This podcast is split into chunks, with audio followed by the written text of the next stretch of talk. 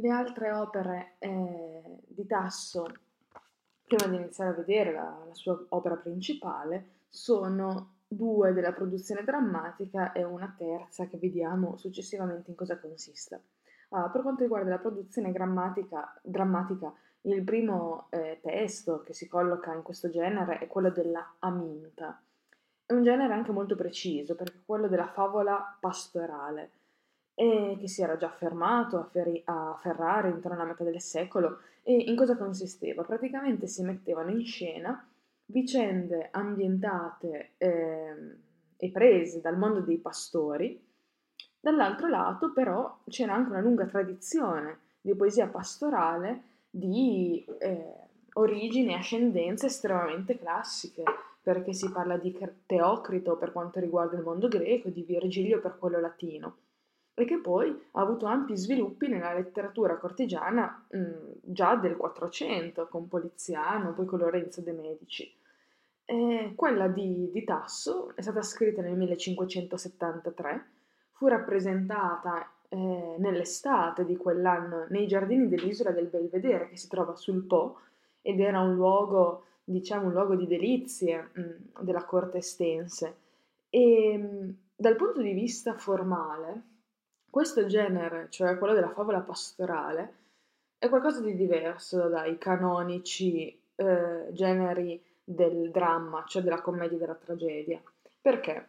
Perché dalla commedia è diverso in quanto non presenta situazioni mh, comiche e quelle comiche di solito si collocano nel contesto cittadino contemporaneo e sono descritte in maniera realistica, eh, esageratamente realistica, per questo fanno ridere. Invece la, il, la favola pastorale tratta anche temi seri, sentimentali, patetici, mettendoli però in un contesto favoloso, quindi l'ambientazione è di stampo favoloso. È diversa però anche dalla tragedia perché non raggiunge, pur avendo dei momenti seri, il sublime eh, nei personaggi e, e, inoltre si conclude con il lieto fine, non con una catastrofe o con appunto una tragedia. Di cosa parla questa Mint? Allora, la vicenda che eh, si distribuisce in cinque atti,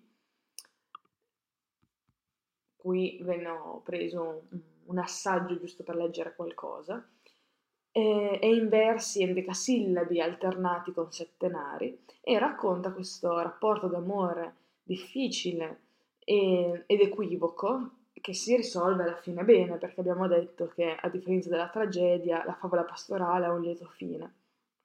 Allora, Amint è un pastore che sin dalla fanciullezza ama una ninfa di nome Silvia.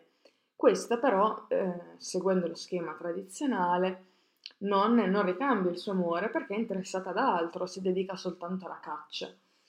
Daphne, mm, altro nome tipico dei personaggi di ambientazione pastorale, che è amica di Silvia e, e conosce anche gli, i trucchi della passione amorosa, consiglia a Aminta di recarsi ad una fonte dove Silvia è solita bagnarsi e affinché insomma in quel contesto possano finalmente liberarsi e liberare il loro amore. Un satiro però sorprende Silvia alla fonte e è lì lì per compiere violenza su di lei se Aminta non arrivasse in tempo e non la liberasse, non la salvasse. Silvia però continua eh, ad essere mh, disdegnosa rispetto a quest'amore e fugge via, scappa nel bosco. Viene trovato a un certo punto un velo de- di Silvia sporco di sangue e questo fa credere a tutti che eh, la ragazza sia stata sbranata dai lupi e sia morta. Amint è disperato e cerca di uccidersi gettandosi giù da un dirupo. In realtà Silvia non è morta, è viva e, e, quando viene a scoprire che Aminta per lei si è ucciso, quindi si è ucciso per dolore, immaginando che lei fosse morta, viene presa da un enorme rimorso e in quel momento si scatena tutta la forza dell'amore che era già germogliato in lei corre subito da lui, si getta piangendo sul suo corpo. In realtà anche Aminta non è morto, perché la sua caduta era stata attutita da un cespuglio, quindi era svenuto, questo sì, sente il pianto di Silvia sul suo corpo, questo lo fa svegliare, la vicenda di fatto si conclude bene con il matrimonio di due ragazzi. Eh, la Minta quindi è un testo teatrale, eh, rappresentato, rappresentato nell'estate del 1573, messo in scena, ma è fondato tutto sul dialogo. Eh, nessuno di questi episodi narrati e degli episodi principali si svolge sulla scena, tutto è raccontato dai personaggi. E quindi mm, un, un tentativo di fare il dramma attraverso la parola più che l'azione. E quindi anche il testo ha una dimensione più narrativa e lirica. Si tratta di un'opera scritta sicuramente per il divertimento della corte, del, dell'ambiente cortigiano, e, e, inoltre, infatti, dietro ai pastori si riconoscono facilmente i personaggi della corte eh, ferrarese, anche Tasso si rappresenta nelle vesti di un personaggio, e in modo particolare nelle, nelle vesti di Tirsi. Quindi alla fine per anche loro che lo stavano guardando è molto ambiguo. Da un lato l'opera eh, vuole idealizzare e celebrare la vita di corte, dall'altro però rivela anche la sua insofferenza per eh, ipocrisie, per le convenzioni, per i rancori, i conflitti, le gelosie, le insofferenze. E, e c'è al contrario un bisogno di vita semplice, di sentimenti spontanei, del vivere, del vivere in armonia con la natura. E, e l'unico modo per farlo è evadere, evadere in un mondo di favola, fuori dalla realtà, ma anche fuori dalla storia. E, e quindi anche in questo caso si vede quell'atteggiamento ambivalente che c'è ovunque nelle opere di Tasso verso la corte. E l'evasione fantastica che si associa al vagheggiare, una stagione in cui era possibile lasciarsi andare i propri sensi, in cui l'amore non era condannato, in cui l'amore non doveva essere nascosto perché eh, si aveva paura della, dell'azione della controriforma, ma eh, l'amore era innocente, felice, non c'è senso di colpa, non c'è peccato. È come se Tasso fosse ritornato ad una componente edonistica, naturalistica, paganeggiante, che lo collega più al clima del Rinascimento, ma, eh, ma è tasso, è, è lacerato, quindi c'è il senso di impossibilità, di irraggiungibilità, è la consapevolezza lucida della perdita di questo libero godimento e, e la stessa consapevolezza che si è in un'età che adesso è dominata dal senso dell'onore. Il senso dell'onore è molto rigido, eh, c'è l'etichetta, l'etichetta cortigiana e quindi si può solo vagheggiare da lontano e favoleggiare eh, su un'idea di vita che non c'è e non c'è più. Simboleggia questo passaggio un'altra opera drammatica eh, che è il Re Torrismondo. Allora, il Re Torrismondo, mm, in questo caso l'opera è stampata a Bergamo, siamo nel 1587 e la vicenda si svolge nei paesaggi nordici, eh, già il paesaggio, il cambio di paesaggio è indicativo, perché abbiamo eh, situa- mm, una natura aspra, tempestosa, e in questo caso il tema è quello dell'incesto. Il re Torrismondo uh, ama e ha relazioni con Alvida, ma non sa che è sua sorella. Quando viene a saperlo, cerca in tutti i modi di allontanarla e mm, cerca anche di far accettare a lei, perché lei pure lo ama, di sposare un amico comune. Eh, ma la fanciulla, non sapendo il motivo per il quale viene abbandonata, si crede tradita e si uccide. Sul suo corpo, alla fine, si dà la morte anche a Torrismondo. E il testo qui è, ripercorre, riproduce gli schemi della tragedia classica, quindi soprattutto l'Edipo Re di Sofocle, e obbedisce anche ai precetti di Aristotele, eh, seguendo, seguendoli in maniera precisa. Ehm, se la minta rappresentava il vagheggiamento dell'illusione eh, giovanile dell'amore, con Torrismondo crolla tutta quella illusione, cade anche quella, cade anche l'illusione e, e, da, e persa ogni speranza ci si trova di fronte alla morte, entrambi si suicidano e al nulla. Allora, per farvi vedere eh, e leggere qualcosa sulla minta, allora, eh, qui sono all'inizio, eh, proprio all'inizio dell'opera, quando Aminta confida all'amico Tirsi le sue pene d'amore e rievoca la nascita del suo sentimento per Silvia. Come si può vedere sono mh, dei metri di endecasillabi alternati a settenari. E il nucleo principale è proprio qua, a poco a poco, questo qua. Nacque nel mio petto, dice Aminta, non so da qual radice, come erba suol che per se stessa germini, un incognito affetto che mi fea disiare d'esser sempre presente alla mia bella Silvia. Allora, l'ambiente pastorale è tutto pervaso dal vagheggiare una condizione di vita semplice, naturale, innocente, che non sappia e che ignori e sia ignara quindi delle complicazioni del vivere sociale.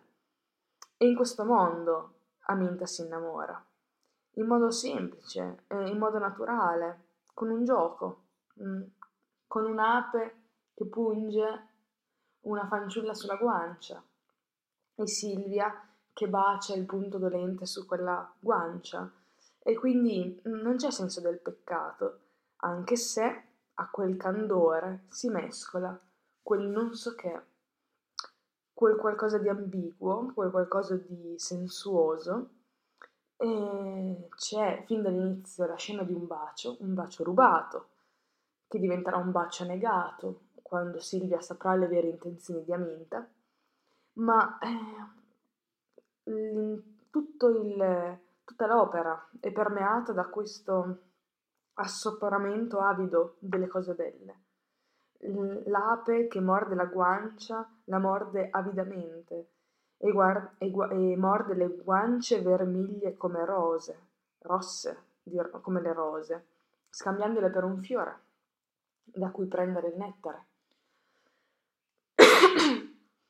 È un'ambiguità che però ha anche una nota inquietante, che preannuncia la sofferenza.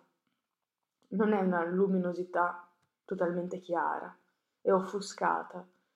E, e Tasso è molto bravo nel rendere questo senso di indistinto e di misterioso, anche il modo con il quale nasce questo amore. È un non so che, e questo stilema ritornerà spesso anche nella Gerusalemme, mm, per esprimere l'essere attratto verso ciò che è inesprimibile, è indistinto, non si tocca. E, ehm, e qua ripercorrerà e ritornerà il vagheggiamento della gioia di vivere, che però non può essere mai serena. C'è sempre qualcosa, c'è sempre un segreto turbamento, c'è sempre un'inquieta condizione interiore che viene fuori. Però è anche vero che ci sono passi, per esempio questo preso dal coro.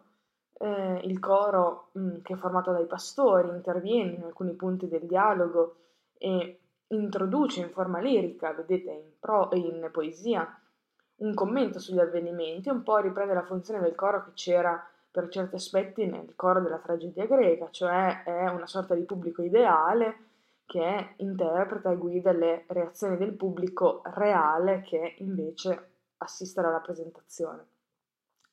E in, questo, eh, in, questo, in questa esposizione fatta dal coro, il tema centrale è il rimpianto per la scomparsa età dell'oro. Oh, bella età dell'oro.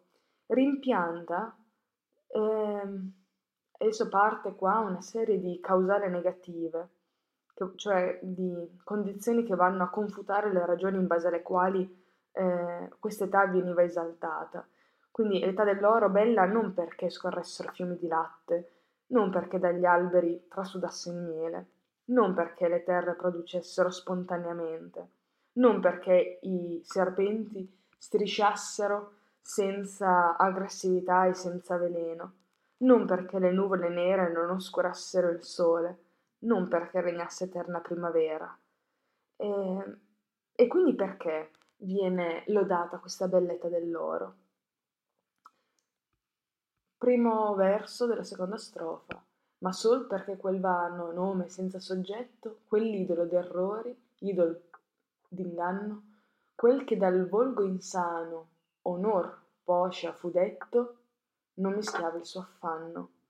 Cioè, si rimpiange l'età dell'oro ehm, perché quello era il momento in cui l'onore, che è ciò che guida il mondo adesso, anche per Tasso, l'onore nella corte, non c'era. La società non era turbata dal pregiudizio, dalle categorie, dall'etichetta, dall'onore, dal giudizio altrui, si viveva liberi e quindi si rimpiange questo mondo così felice, eh, così semplice. E, ehm, la prima strofa richiama tutte le immagini dell'età dell'oro che avevano fissato gli antichi poeti, Virgilio, Orazio, Tibullo, la terra che dà i suoi frutti senza essere coltivata, una vita senza fatica, senza lavoro, perché la natura è mite e benigna, ignora il male, anche i serpenti sono senza veleno, è un'eterna primavera, non, non si è afflitti dal caldo ardente e dal gelo. Eh, però per Tasso queste non sono cose importanti, non è questo l'elemento veramente caratterizzante l'età dell'oro. Quello che manca eh, è che all'epoca c'era il piacere dei sensi, c'era l'istinto erotico che si affermava senza divieti, senza costrizioni. L'unica legge che regolava la vita degli uomini era questa. Ma legge aurea, la legge d'oro e felice che natura scolpì, cioè sei piace e ilice, se ti piace è lecito, è lecito ciò che ti piace. E questa è compensare in, in un emistichio, in mezzo verso, la visione naturalistica ed edonistica del Rinascimento, quella che si vede ma già dal Boccaccio, una visione che considera la ricerca del piacere dei sensi come un istinto ispirato dalla natura stessa e quindi buono, quindi innocente, senza colpa, al quale ci si può abbandonare senza peccato. E, e per Tasso c'è nostalgia rispetto a questa pienezza vitale, il desiderio di poter essere collocato in quel mondo, ehm, ma c'è anche la consapevolezza dolorosa, perché è consapevole, dell'impossibilità di recuperare quel mondo, della perdita di quella libertà, di essere cacciati dall'Eden. E ora ci sono leggi diverse, più dure, che inibiscono la gioia, che portano sofferenza e pena. Più sotto dirà le pene e i pianti nostri. E qua entra in gioco la storia. Il clima austero della Controriforma, il rigido moralismo. Non ci sono, non fa accenno Tasso a leggi etico-religiose che inibiscono la libertà. E non poteva, sarebbe stato bloccato nell'età dell'Inquisizione, un atteggiamento di aperta critica e ribellione, d'altronde anche inconcepibile per lui, lui che è sempre ossequioso verso l'autorità e vuole sempre essere conforme. La colpa eh, la attribuisce quindi a fattori sociali, all'onore, all'insieme delle norme, delle condizioni e convenzioni che presiedono la vita degli uomini, vietando certi comportamenti e imponendone altri. Quindi per il poeta è l'onore che hanno dato gli uomini a perdere mm, l'innocenza e la perdi quando ti vergogni del tuo corpo, quando lo nascondi. Dico, dice sotto che eh, tu, onore, ai begli occhi insegnasti di, sa- di starne in sé ristretti, a tener loro bellezze altrui secrete. Quindi si nascondono le bellezze, si impedisce lo spontaneo soddisfacimento del desiderio. Alla spontaneità entra l'artificio, sia nella parola, sia nel comportamento, sia nell'amore. Se l'amore prima era un dono, ora è un furto, un atto sbagliato da compiere di nascosto, perché si infrange un divieto, e questo ha posto fine all'innocenza e ha messo nella storia il dolore. Ehm, lasciando la Minca e andando all'ultima opera minore eh, di Tasso, prima di iniziare a vedere la Gerusalemme liberata, ci sono i dialoghi. Allora, ehm, negli anni, sempre negli anni della prigionia a Sant'Anna, Tasso si dedica anche alla stesura dei dialoghi in prosa, che sono un tipo di componimento a metà eh, tra la poesia e la filosofia e risalivano molto lontano come tradizione, già ai dialoghi di Platone. Quelli prodotti da Tasso sono 28. Gli argomenti variano dal gioco alla corte, dialoghi che parlano della bellezza, della virtù. Eh, I più famosi sono due. Uno che si chiama Il Messaggero e l'altro che si chiama Il Padre di Famiglia. Allora, Il Messaggero svolge lo spunto eh, platonico degli spiriti che popolano il mondo e fanno da intermediari tra la divinità e l'uomo. Lo scrittore vi eh, riferisce il colloquio con uno spirito che gli è apparso mh, mm, all'alba, alla mattina nel carcere di Sant'Anna. E questo è un dialogo molto esoterico, sospeso tra il sogno, tra la realtà, tra la visione, eh, immagini piene di fantasie, ma è anche turbato da toni molto più sofferti. Il padre di famiglia, l'altro più, dialogo più famoso, è praticamente la descrizione di un viandante che durante un viaggio a, nella zona di Vercelli, nella campagna, in una notte di tempesta, trova fortunatamente rifugio eh, in una casa di campagna. E l'apertura è molto, molto suggestiva perché c'è questa notte di tempesta, questa dese- campagna deserta e poi, contrariamente, finalmente si vede l'interno eh, che accoglie il viandante eh, della casa e quindi questo clima pacifico, sereno intimo. Si proietta questo tema molto caro al poeta, cioè l'angoscia della vita errabonda di questo viandante perseguitato dalle furie di questa tempesta e, e che cerca di trovare un rifugio sicuro e protettivo che possa dargli serenità ricordiamo la, la canzone al Metauro, e poi durante il corso del, del dialogo il capofamiglia parla dell'amministrazione della casa e delinea un'immagine della famiglia come centro dell'equilibrio e della saggezza, in cui si può vivere serenamente, lontano invece dal mondo complicato, artificiale e affannoso della corte.